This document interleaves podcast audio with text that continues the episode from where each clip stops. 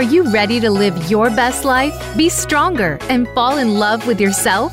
It's possible, and it's inside you, but you need to unlock the power within. Welcome to Fearlessly Authentic with Jodi Harrison-Bauer. Jodi used to be afraid to take risks. It took some stepping out of her comfort zone to get her there. Along with her guests and their stories, Jodi will help you to live your best life ever. Now, here's your host, Jodi Harrison-Bauer. Hello, everybody, and welcome to Fearlessly Authentic. I am your host, Jodi Harrison-Bauer, and as always, I am so grateful to have you join me once again every single week from around the world, over 100 countries. It's impressive that you are all listening to me, and I love to hear from you. So please remember to rate, review, and subscribe. I'd love to hear from you, and listen to this great interview we have coming up right now with Mr. Ryan Blair. Welcome very much to the show. Thank you, Jodi.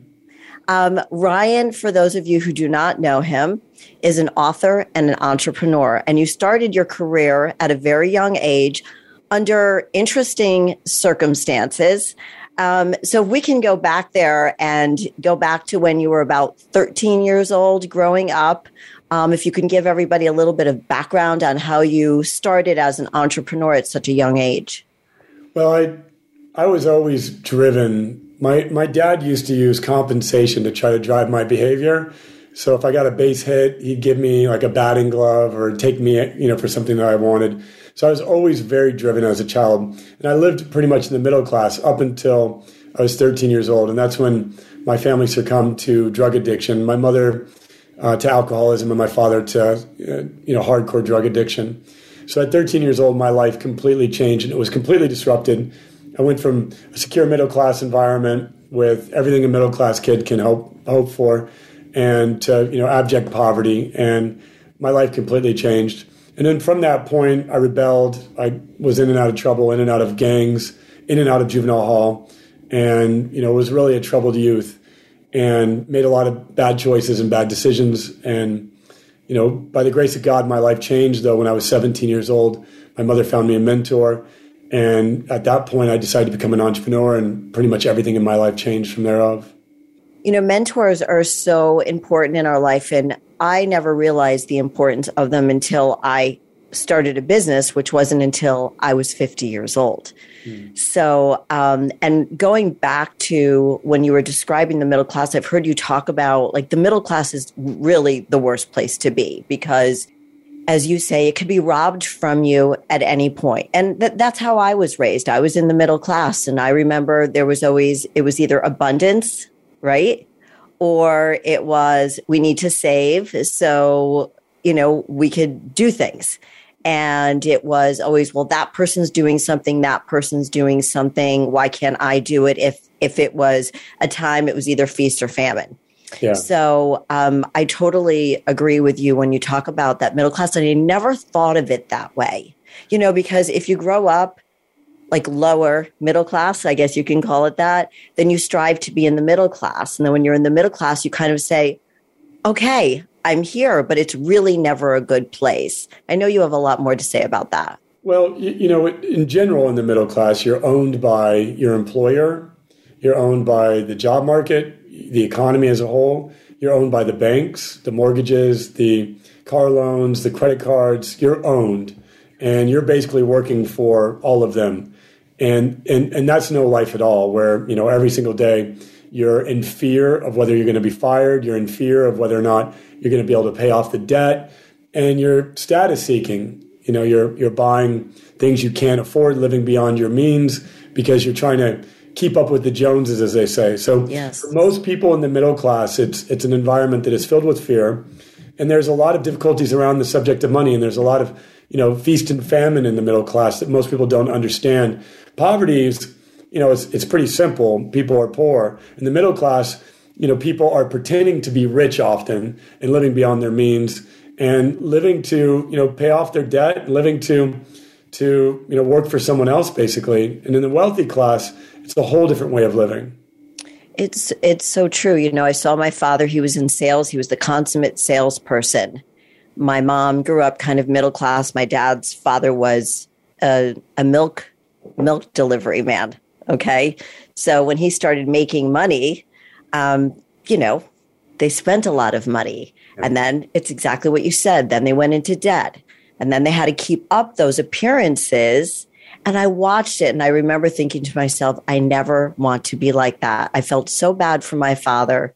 My mom just passed away about a month ago, but she would just push him and push him and push him. And the poor guy, there was only so much he could do because he was just stuck in that place. So for people that, whether they're, older and they haven't learned, or the previous generation, my parents were in their 80s. And what do you suggest to people that are stuck in that middle class and say, I don't want to be there? Well, entrepreneurship, in today's day and age, it is easier than ever to be an entrepreneur. The tools that are available to entrepreneurs now, by way of innovations in technology and mobile computing and so forth, it's unlike anything I've ever seen. It's the best time in the world to become an entrepreneur. You can reach people. You can get your hands on to mentors. You can get the training that you need. You can develop the skills that you need. All of this is now available and accessible at your fingertips 24 hours a day, 7 days a week. Even your customers are available and accessible.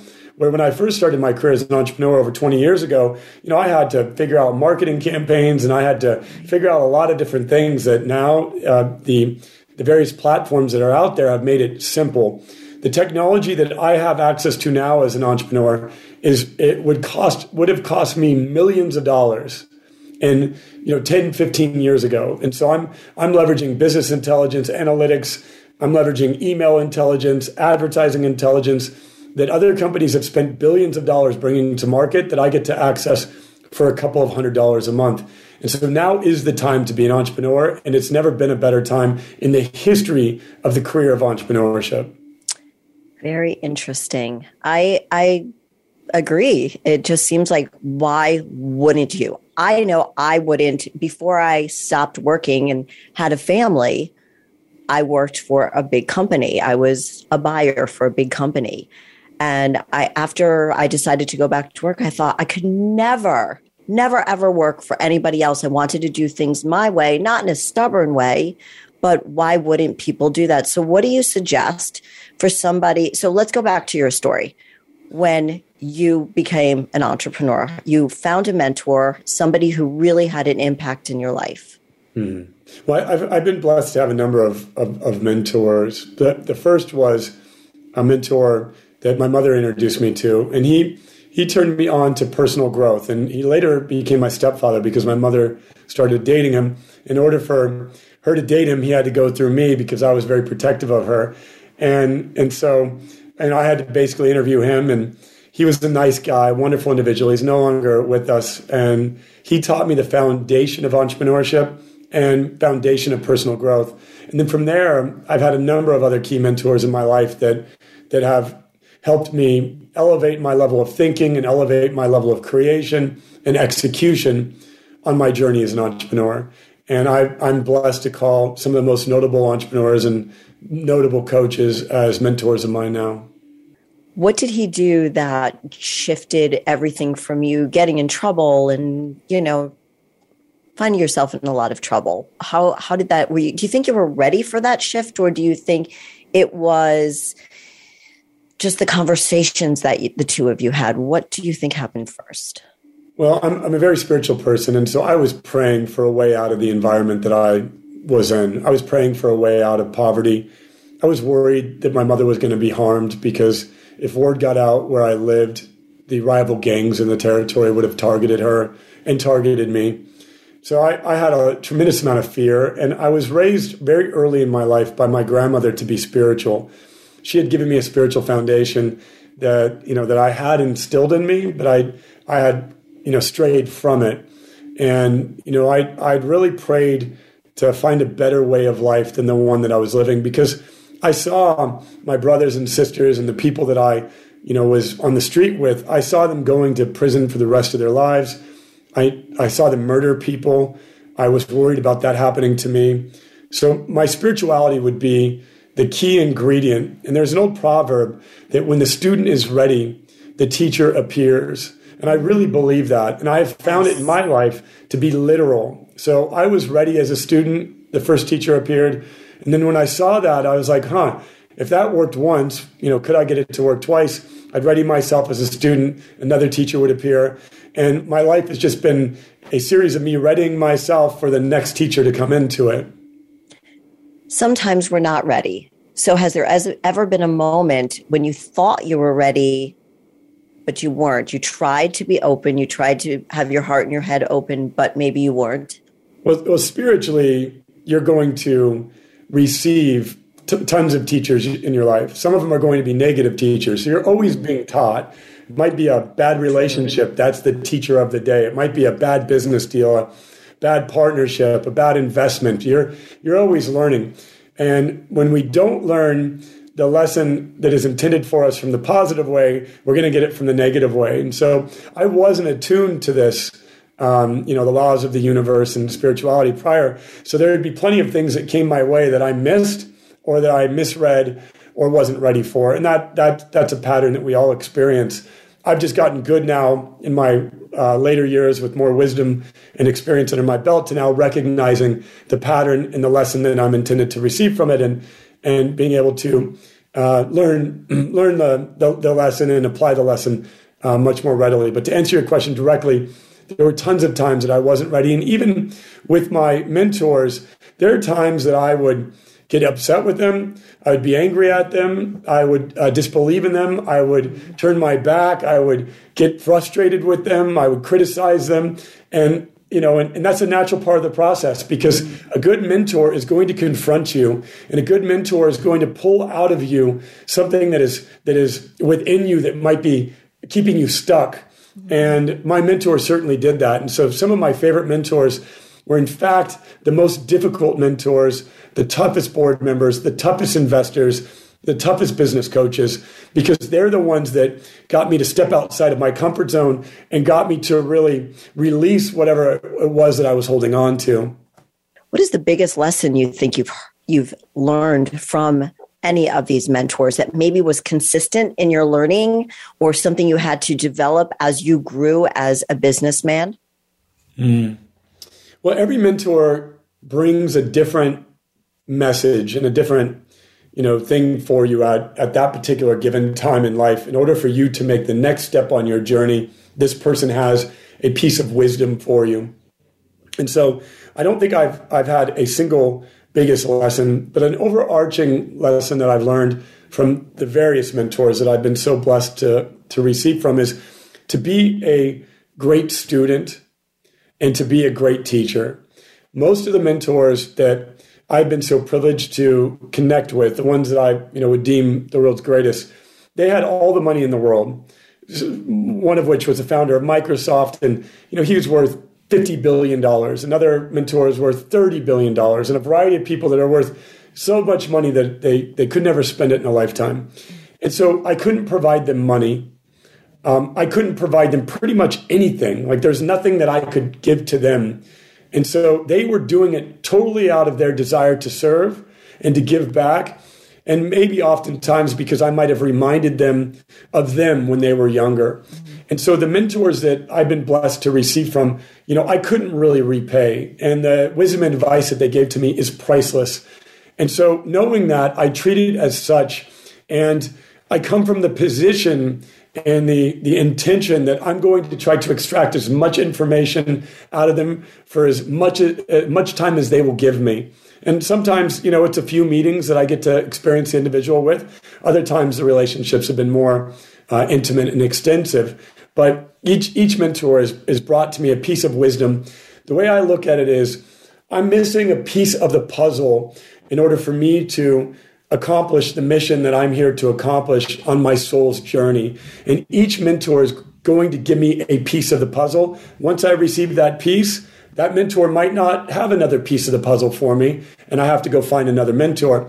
And even to this day, I'm constantly seeking who my next teachers are. And, I'm in a position where I have means, and I'm so blessed to have that. And so I'm constantly asking myself, who am I going to hire next? And now I'm not necessarily chasing people down to give me mentorship for free because I can afford to pay people. So I'm constantly looking to hire people to be able to bring me the information and the wisdom or the technique or technology that will help me get that next piece of the puzzle for me to be able to be more productive and more generous on my soul's journey. I have so many questions for you about mentorship, about your business, because it's a beautiful thing. You created a business called AlterCall. Yeah, it's called AlterCall. Oh, I'm sorry. I knew that. I knew it was called AlterCall. I knew that. Sorry. No worries. So tell us about that business, because it ties in with everything that you're talking about.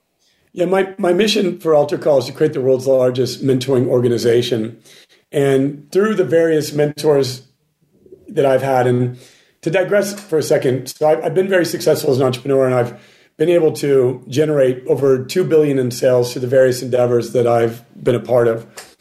And I want you to think about that $2 billion not as money and wealth, because I didn't get to keep it all by any means. I shared it with a lot of people. But I was able to deploy that $2 billion in a series of experiments, trial and error, successes and failures, product launches, a variety of different ways. And through that, I've been able to learn a lot and extract a lot of wisdom and a lot of lessons and a lot of practices and principles and values that I now can apply to starting businesses and helping people scale and build their businesses. And so AlterCall is an organization that I've created to help people just do that. It's literally to help people alter their lives so that they can answer their calling. And I mentor them, but I also have a team of facilitators that I've trained and equipped to also mentor, teaching them the principles and practices that I've been able to extract from my 25-year journey and $2 billion worth of experimentation. It's an incredible business, and so many people are going to benefit from what you're offering. So we're going to go back, and then we're going to come back to this again, because I want to go back to what happened after you were mentored at 17 and you started your own business soon afterwards, correct? Yeah, I was unemployable. I was a drug dealing gang member with tattoos. You can't see them here, but you can see some of them. I've seen them in some of your videos, right? Yes. So I was a drug dealing gang member with tattoos. From here up, you look like a Boy Scout. Yeah, from here up, I do, right? Yep. You do. I do look like a Boy Scout. I should have been a Boy Scout, truthfully, but thank you for that. I'm sorry. Am I the first person who ever told you that? No, but okay. I do have I was a gentle soul, a sweet soul that got put in a very difficult situation. Yeah. And it hardened me, and it made me, angry, and it made me tough, and it made me violent when I was a gang member. And, and there's all kinds of interesting lessons to extract from that journey, especially as a young child. But I lost my train of thought when you said Boy Scout. So where were we? Sorry. No. So we were talking about how you started your first business. Oh yeah. Yes, so I was said you had no skills, right? Yeah, I was like polyethylene. I was skilled at. So a gang is an illegal enterprise, and so you have to learn some fundamental concepts that are very applicable to building a business when you are effective in a gang. And I was very effective at it. I had a number of people working for me. I had a number of different things rackets that I was involved in that made me, very successful on the streets. Certainly one of the most successful people on the streets. And my main thing that I did on the streets was I stole computers and I reprogrammed them and resold them. And this was at the time when computers were just taking off. It was late 1990s. So, okay. Excuse me, this is prior to computers being on every desktop in every household.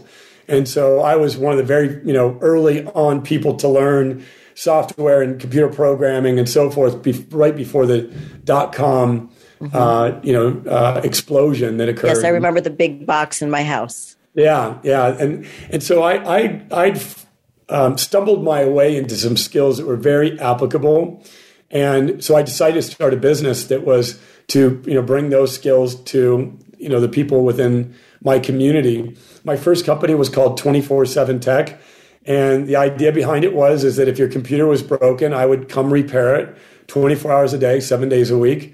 And I built and scaled that business to a $1 million business pretty quickly. I was about 20 1 year old at that time. Now, you were self-taught. You taught yourself how to work these computers, right? You just, that was a skill set you honed in on. Well, I was self-taught at first, but then, you know, I went to college. I went to a community college, and then from there I went to a four-year university where I really fell in love with computer sciences. So, you know, I did have some formal training, and, you know, by self-taught, you know, I was extremist on being self-taught. You know, I read books nonstop. I was wanting to learn and master this thing called computers, this, you know, whole new emerging field of computers, because I knew that somehow that this was going to be an important aspect to my future. At first, I thought I was going to have a career in computing, just, you know, like get a job. But then I decided I was going to be an entrepreneur, and you know, and I've been involved in the creation of a few technology companies since then. So from there, you created the 24/7 Tech. Yeah.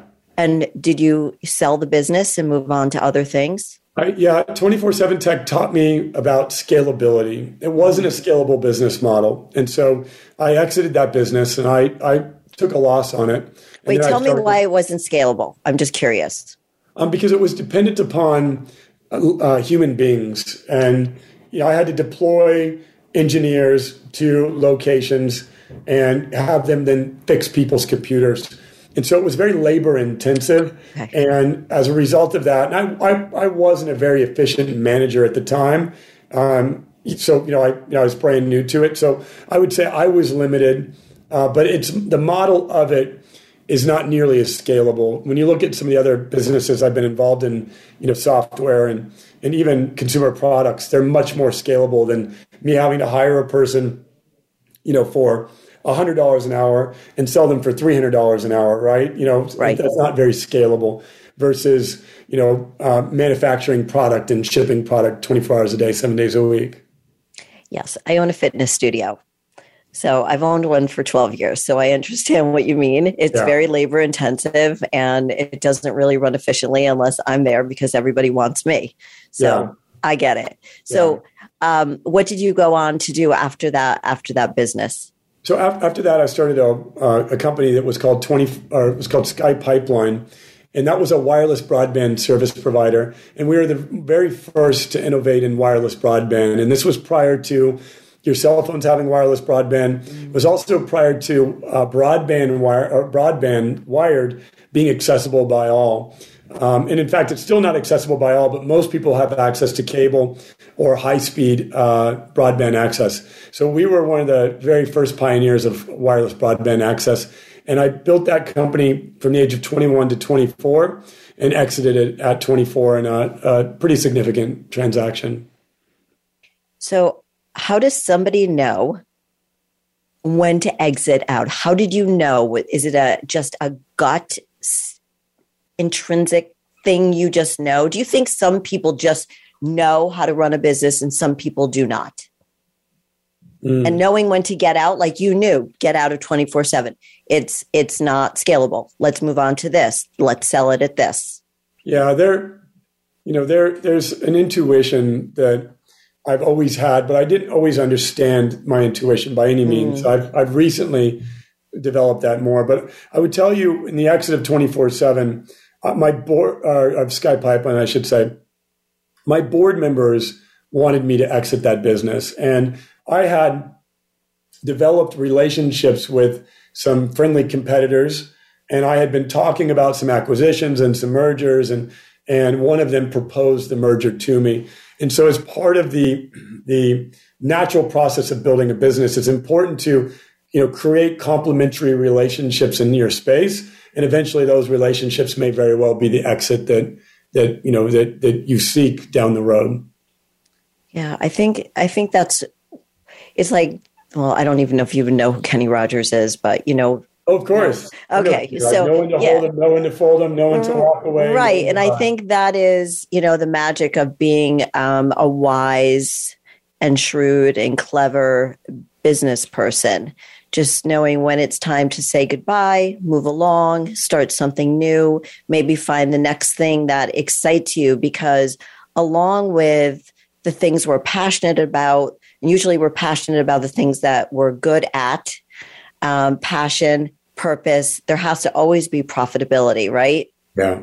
Well, you know, some of the biggest financial mistakes I've ever made are staying around too long. Mm. And I've made that mistake where I was in past my desire. The energy that I had for the business was, you know, it peaked and it was going downward. Mm-hmm. And I stayed in past the peak of the energy that I had for the business. And so I agree with you 100%, knowing yourself. And that's the journey though. Over 25 years, I've just come to know myself better. And now when I design organizations and I structure organizations and so forth, I have a lot greater understanding of what drives me, what my principles are, what my values are, and how I can construct a business and architect a business to where I will be satisfied more with it for the long term. But when you're early on in building businesses, you have no idea how to architect them in a way that's going to suit your lifestyle. And eventually your business controls you as opposed to you controlling your business. And if you don't architect it correctly, you basically create a full-time job. And that can become very painful when you have a business that is running you as opposed to you running your business. And so many of the entrepreneurs that I mentor, some of which I help them exit their businesses, others I help them restructure their businesses in a way that's going to fulfill them and in a way that's going to bring them the type of comfort and peace that they're seeking. I love that. And one of the things that you mentioned was energy. And we have to take a quick break right now, but I want to come back and talk about why energy is so important in running a business. So we'll be right back with Ryan Blair.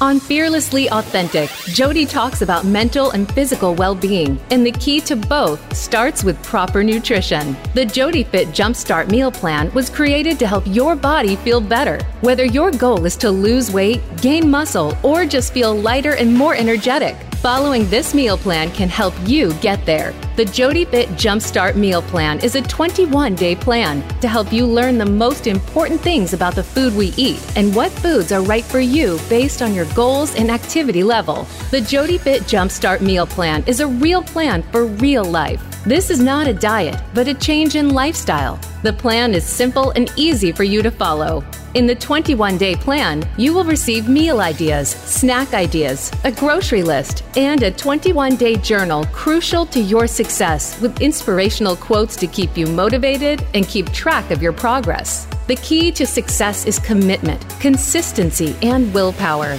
Be fearless and trust the journey. Go to JodiFit.com to purchase the Jodi Fit meal plan now and use the promo code PODCAST to get 25% off. It's your world. Motivate, change, succeed. VoiceAmericaEmpowerment.com.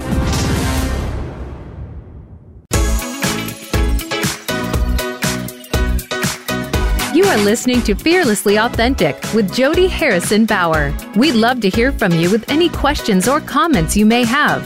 Send an email to info@JodiHarrisonBauer.com. That's info@JodiHarrisonBauer.com. Now, back to Fearlessly Authentic. Welcome back, everybody. I am Jodi Harrison-Bauer, and we are back with Ryan Blair on Fearlessly Authentic. And we were talking about energy before the break. And to me, and it sounds like to you as well, that energy is almost everything. That if we don't start something or have the right energy around us or in a relationship, so relationships, personal, professional, I know you mentioned talking, I heard you talking about being, you know, in a toxic relationship at one point, mm-hmm. myself included. And so tell me about how you make sure that you surround yourself with the right energetic humans. Well, the people that are going to be attracted to you are mirrors to you. So the way that you change the people around you is you change yourself. And the more work that you do to remove negativity. Now, the way I like to describe it is each of us has a vessel, and inside that vessel, there's light and there's mud. The mud is negative experiences, trauma, toxic substances, toxic content, toxic thinking, anything that we put into us that is negative energy, you know, it could be greed, could be ego, could be shame, could be grief, could be, you know, apathy, could be guilt, could be worry, could be fear. That's just mud that accumulates over time. And if we don't have the tools to get the mud out of this vessel, eventually we're going to have a vessel that's filled with negativity, and we're going to attract people that are very similar to us in nature. And so if you want to change who's around you, you just have to change the inside of you, because the people that you want to attract, they're going to resonate with you and the amount of light that you have.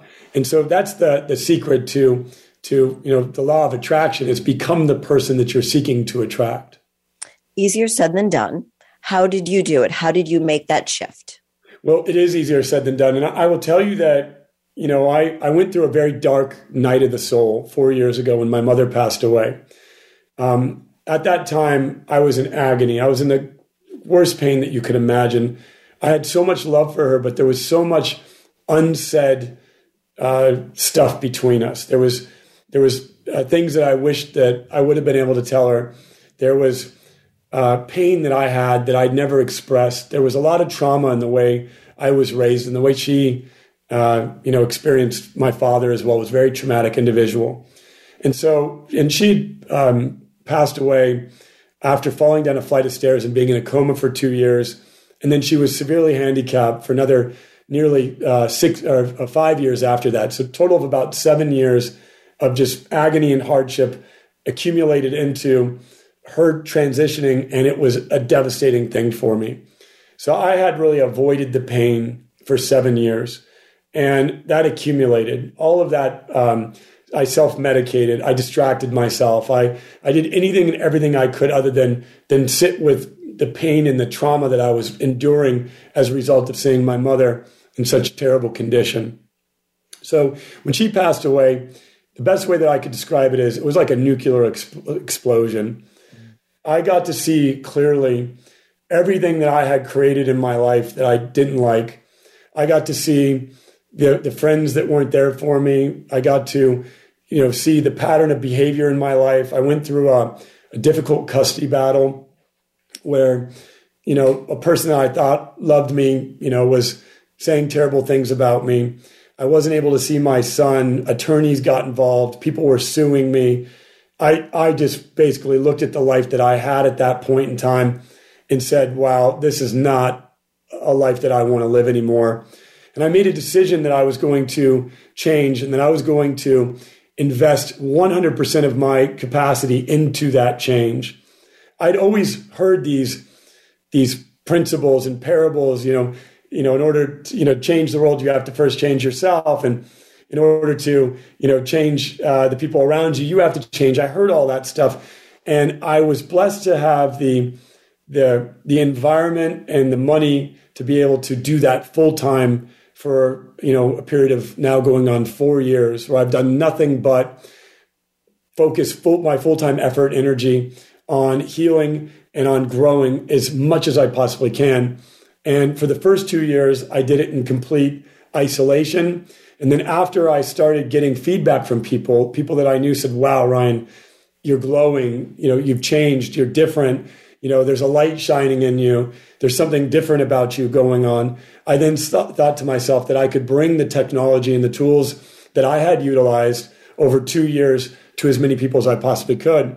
And that technology and those tools are, you know, they're a variety of different modalities that I was able to, you know, experiment with and test on my journey of transformation that I've now simplified and bring to others who are also seeking to heal and transform at an accelerated pace. Could you share what some of those things are? Yeah. Well, you know, number one is prayer.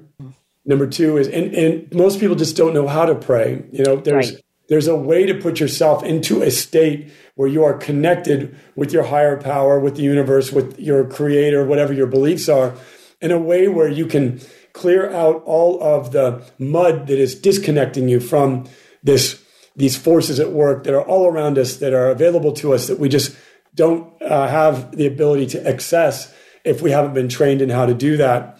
Meditation. I eat extremely healthy. I only eat clean, pure foods. I don't put any garbage in me, and I used to all the time. I don't drink. I don't do any drugs. I don't take any pharmaceutical drugs. I don't take Advil or aspirin or anything like that.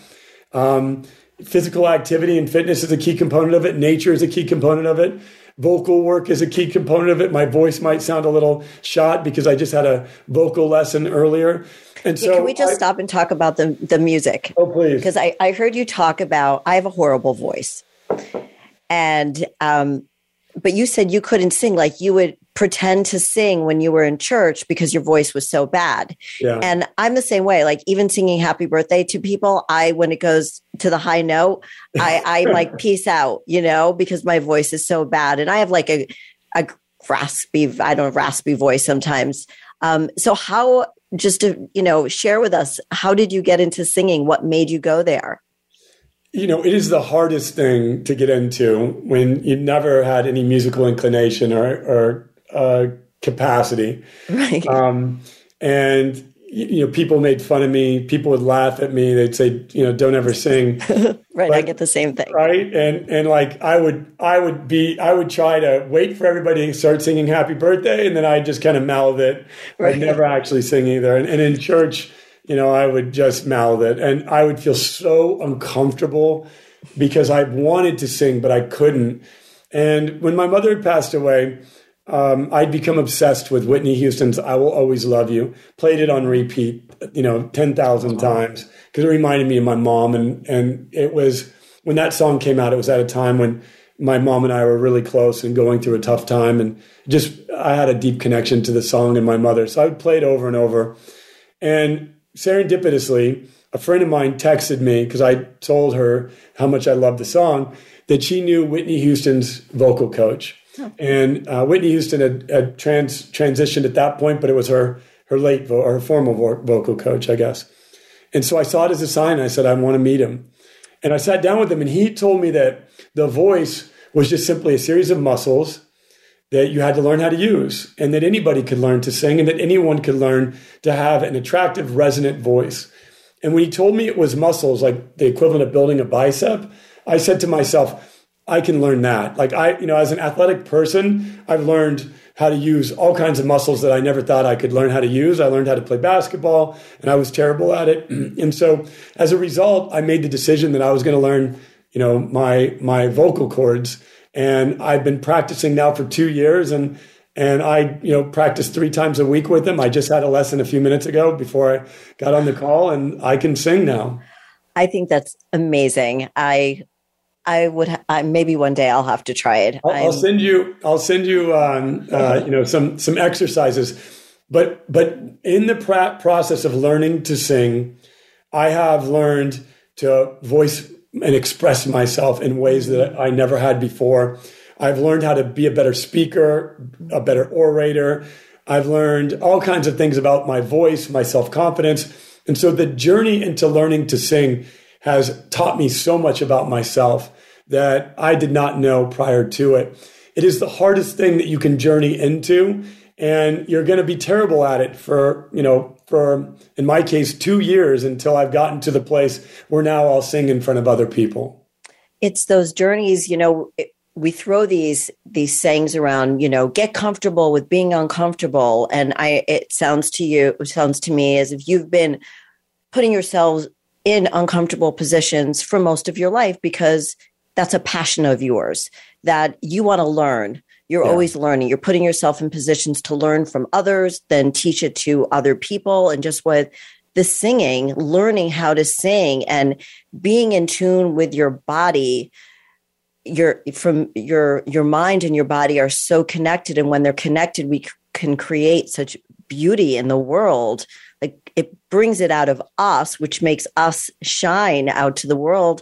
And then those beautiful people, that energy that we want, comes shining back to us. And who knows, maybe you'll be in a rock band one day, right? No, I have no idea where it's going to take you. Where God's going to take me. But I do know that as a speaker and a person that's, you know, doing on stage and giving speeches and doing virtual events and in-person events, the more that I master my voice, the more successful I become. So to me, it's just a simple math. And to give you an idea, this vocal teacher that I have is probably the most expensive vocal teacher on the planet. I've already invested, $75,000 into learning my voice. And, a lot of people don't realize that you need to make these investments. Hire the best coaches. They will pay for themselves. You don't wait till you have money to hire the coach. You hire the coach now, and then you will have money. The universe is always expanding. And so if you're expanding, you're in alignment with the universe. But if you're retracting and if you're in a place of scarcity, you're out of alignment with the universe. Okay. I want you to talk about that a little bit more, because that was something, I've had my own business since for 12 years already. So people would always say to me, I can't afford you. I can't afford you, but you can't not afford me, because if you came to me because you felt broken and unhealthy and unenergetic, you need to have me in your life. So then you can be better at your job, have a better relationship with your significant other, whatever it is that the goal is, because it's always something deeper than that. So how do you tell people that they need to hire this coach, even though they don't think they have the money? Because we hear that a lot. I can't afford you. I can't afford this. I can't afford that. How does somebody do that shift in their mind? Well, your objective is to shift them. And sometimes you have to point out where they are spending their money. Oftentimes, people, they'll say they can't afford you, but they can afford a $300 cable bill. So it's not necessarily a matter of what they can afford. It's their priorities. What they want to spend their money on. Yeah. And they can't afford you, but they'll buy a $2,000 purse, right, or a $5,000 set of luggage, or, whatever the case is. So most often it's not a matter of whether they can afford you or not. It's a matter of whether or not they're willing to prioritize their health. And, most people just don't have the right mindset. Every time I've ever hired a coach, more money has come in to cover that coach. I've never hired a coach and had less money come in. It's more money comes in because I am in the state of creation and of being a student and of expansion. And by the very nature of having a coach that's going to teach me, I have a boxing coach, I have a breathwork coach, I have a diet, person who helps me with nutrition. I have all kinds of people, a voice coach, as I mentioned. I have a spiritual mentor. I have all of these people. And the way I see it is I have a team of people supporting me to be productive and efficient. And the more productive and efficient that I am, the more revenue I'm going to create. And so the math is real simple. Like I receive a 10-time return on anything I invest in myself. And there's no better guaranteed return on the planet than an investment in yourself. So you know that. If you know that, then why aren't you doing it? And it's because you have a limited mindset. You have a, scarcity in terms of, your thinking, or you're just not truly committed to bringing to the world the very best that you have to offer. And if you are committed to that, then, it's a real simple decision to make, because it's the best return on investment you'll ever receive. It's that limited mindset, and that limits people from moving forward, stepping outside their comfort zone, spending money that they don't think they have, but understanding that's where the mindset is. The mindset shift is that you're going to learn something from this person. Yeah. Or maybe you're not going to learn something from this person, but you learn something. Yeah. You learn that you didn't learn from that person, and that you've got to look for a different type of coach or whatever it may be, but you're going to learn. You're going to learn. You're going to learn. If the fear is that you're not sure if the person is who they say they are or capable of it, that's a different fear. Most people, that's not the fear. They know that you're great at what you do. You have testimonies. You've helped a lot of people. They know that you can provide them the value that you say you can. The question is they don't understand. The more you invest, the more action that you take. And so if I were to hire a piano teacher, and the piano teacher... I love that you said that. If you can say that again. Right. If I were to hire a piano teacher, and the piano teacher, I went on one of these online courses and I got a $9 course a month to learn the piano. And I never showed up once. I never actually opened up the back office of the course and never tried it at all. And the thing was on my credit card for a year, maybe even longer. And I never tried it once. Now, if I paid $10,000 to a piano teacher to teach me the piano, I would show up every single day. I'd do all the drills, all the practices. I would do my very best because I'd want to make sure that I got that $10,000 worth of value. And so when you invest in yourself, you need to make an investment that is going to force you into action, because if you don't, then you're not going to take the appropriate amount of action. I charge a lot of money. I charge $100,000 to the people that I mentor, for an annual mentoring program. And, it's enough money that they show up to the meetings prepared, and they have a desire and intention, and they're going to extract as much out of me as they possibly can so that they can get their $100,000 worth. And, some of my students that are in that program, and, my time is limited, so I only do it with a selected amount of people. But some of the students that are in that program, I've literally watched them make millions of dollars off of the things that I've taught them, because they want to extract the value and take action on it so that they can receive the return that the program is capable of yielding. So we're going back to the mentoring, because that's really important to you. And the things that you said with the company, the 2 years you were in isolation, right? You sort of, it was 2 years, right? Yeah, it was 2 years. So it was prayer, meditation. You learned how to, your breath work, singing. I would pray and meditate for over 10 hours a day. Wow. Yeah. 10 I'd hours. Like to isolate. Hours. I think I'd like to isolate for a year. You'd be surprised. Most people, I overcame this concept of loneliness. Mm. I had, prior to that, I was always lonely. So I was always trying to surround myself with as many people as I could. And I was always bored if I wasn't surrounded by people. And I was always seeking to distract myself with, self-medication, decadent living, lived like a rock star. And so during that period of time, I had to get to know myself and become very comfortable being completely alone. There were times that I went days without speaking to another soul, many days. And I learned to listen as a result of that. I learned to, I would just go on walks. I did a vow of silence for 100 days, and I would go on walks and just listen to what people were saying. There's a hiking trail nearby called Running Canyon in Los Angeles, and I would just go walking and I'd just listen. I'd go outside and listen to the birds. Mm-hmm. I would just tune my ears to what was happening all around me. And so I learned invaluable skills that I had never taken the time to learn prior. And this was that opportunity for me to really go deep into my spirituality and into my soul and get to learn more about my soul. And I'm still on that journey. I haven't stopped. I'm a constant student, and I'm now at, stages of the journey where it's like heaven on earth, the things that I get to learn, the people I surround myself with, and the work that I get to do every single day are just, it's a miracle, because who I was before, I was in pain. I had unresolved trauma. I had anger. I had a lot of things inside of my soul that were really stuck. And through that 2-year journey, I did most of the heavy lifting there. And then in starting my company, AlterCall, and helping serve others, I then really started accelerating my growth, because as I would help them heal, I would heal. And so now I've helped over 60,000 people heal through the AlterCall movement. And every person that I've helped heal, I've also helped myself heal as a result of their healing. Isn't that interesting? I think so many people don't understand that the coaches learn so much from their students. Yeah. When I think about everything that I've learned from the people that I've coached, it's priceless. It really is. And it's a really symbiotic relationship. So with all of these things that you've done and you've created, there's a lot of discipline that goes into your daily life.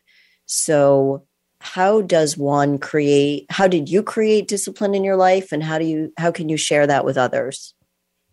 Great question. Well, discipline was the hardest thing for me to learn. I was always very competitive. So I'd work out and I'd show up because I was extremely competitive. So I didn't look like an undisciplined person from the outside, because I had won a lot of the games I played in because of an extreme level of competitiveness. Now, discipline is something completely different. Discipline is doing it not because you want to compete in some game or beat someone or win some award or get some sort of accolade or payday. Discipline is because you do this because you know this is the right thing to do. And so I reverse engineered it through learning from some of my mentors. I'd asked a lot of deep questions on the subject, because it was a very difficult topic for me to master. And what I learned is that discipline comes by way of restriction. When you restrict small light in order to receive big light, you become more disciplined. You know, when I say no to a glass of wine, not because wine is bad, but because I want to say yes to a better workout in the morning. So I'll say no to that glass of wine because I want to say yes to a workout. I'll say no to staying up till 2 o'clock, not because staying up till 2 a.m. is bad for you, but because I want to say yes to a day that starts at 4:30 a.m. I say no to small pleasure so I could say yes to even bigger pleasure. Mm. And when I understood that I was basically building my willpower and my self-control each time I said no to something, even though it was, you know, could have been gratifying and exciting and even, you know, brought to me pleasure, tremendous pleasure, that every time I said no to small pleasure, I would say yes to even bigger pleasure. And the more that I did that, the more I became disciplined. Now I do it all the time and I break off small challenges. Like I'll say, for example, my most recent thing that I've started a restriction challenge on is the microwave. I had the microwave in my life, my whole life. I would always use it as a shortcut to warm up foods. And frankly, it doesn't create very good tasting food. And so I said, I'm going to get rid of the microwave so I can learn how to prepare my food, cook my food, and create healthy, nutritious food. And so that was the most recent restriction that I placed in my life. And I've been microwave free now for a few months. I got rid of mine in 2017. And people come to my house and they're like, Jodi, where's the microwave? I'm like, I don't have one. They're like, well, what do you warm up food with? Pan, oven, right? Stove, right? And it tastes so much better. And what does it take me? 5, 10 more minutes? Yeah. But it tastes so much better. And I don't know. It's just that I like that restriction. That's a simple one. And, you know, microwave is one thing. Alcohol was another. Drugs were another. Lustful activities. The list of things that I have just taken one restriction at a time has built up a level of discipline that, you know, makes me who I am today. Takes a lot of work to do what you're talking about. It doesn't come easy. And I want everybody who's listening to understand that this is not something that's done overnight. This is something that you have to work on every single day with intention. Absolutely. So we have just a few minutes left, unfortunately. I didn't even get to mention your book, which 2 books that you have, which is Nothing to Lose, Everything to Gain. And we didn't even get into that. And I really would love to have you back on the show again so we could talk about your books, because what you have to say about that topic in particular is really interesting. Well, I'd love to. Yeah, I'm an author, so you can find me everywhere where books are sold. And also, I'm on Instagram, and I'm always DMing with, you know, aspiring leaders and entrepreneurs on Instagram, and that's @RealRyanBlair if you want to reach me there. Okay, thank you for sharing that with everybody. And the last question I have for you, the Real Ryan Blair, is what does living a fearlessly authentic life mean to you? It means being willing to look at the things that, you know, are painful. It means being willing to sit with your shadow and to address the issues, and each and every single day looking at what are the things that were good from today that I want to carry with me to tomorrow, what are the things that I could have done better, and what are the things that I need to leave behind. And, you know, each and every day waking up with a plan to make the day a masterpiece, to learn from it, to grow from it, and to share what you've learned with as many people as you possibly can. Oh, that's so heartfelt. I love that. Thank you. Thank you so much. If anybody needs to get in touch with Ryan, best places on Instagram, would you say? Yeah, on Instagram. Or you can go to altercall.com. It's ALTERCALL.com. Wonderful. Ryan, it was such an honor and a pleasure to have you on my show. I've learned so much from you, talking to you, reading so much about you. Thank you so much for being on Fearlessly Authentic. Awesome. Thank you, Jodi. It's a pleasure. Bye-bye, everybody.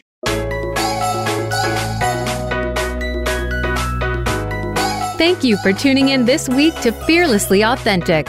Please listen again next Thursday at 1 p.m. Pacific Time and 4 p.m. Eastern Time for another edition with your host, Jodi Harrison-Bauer, on the Voice America Empowerment Channel, and unlock the keys to a more powerful you.